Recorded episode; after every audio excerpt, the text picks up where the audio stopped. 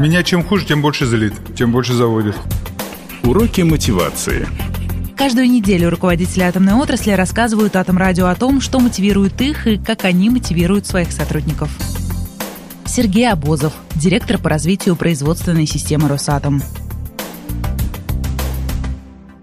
Вообще, вся наша русская публика великолепно мотивируется на сверхзадачу. Почему я не устаю? Я пять лет долдоню, как дятел в одно и то же место. Дайте что-нибудь типа атомного проекта номер два. Ну, вот это вот русская ментальность, никуда от этого не денешься. Ну, уже если нет суперцели, дайте деньги. Номер два – деньги. Ну, на это тоже народ реагирует. Ленив, но реагирует. Увидели продукт сейчас там, контейнер, 200 часов. Абсолютно конкретный пример. Зашли, можно делать за 24 часа. Ну, вот как мне замотивировать, чтобы на 24? Если бы завтра война, я нереально понимаю, понимали, что на 24 надо, потому что на фронт и она куда-то на экспорт пойдет, тогда это все понятно. Это была бы внутренняя мотивация. Но ее нет. Тогда деньги. Давайте какую-то часть экономического эффекта, давайте обсчитаем, потому что все равно, когда не за 200, а за 24, это значит вынуть очень много НЗП, это значит другая оборачиваемость, значит живые деньги просто появятся. Давайте часть этих денег дадим людям. Ну что, концов, жалко что ли? И вот этот простой, казалось бы, сюжет, который у Берии был решен кардинальным способом, очень простым и понятным те времена.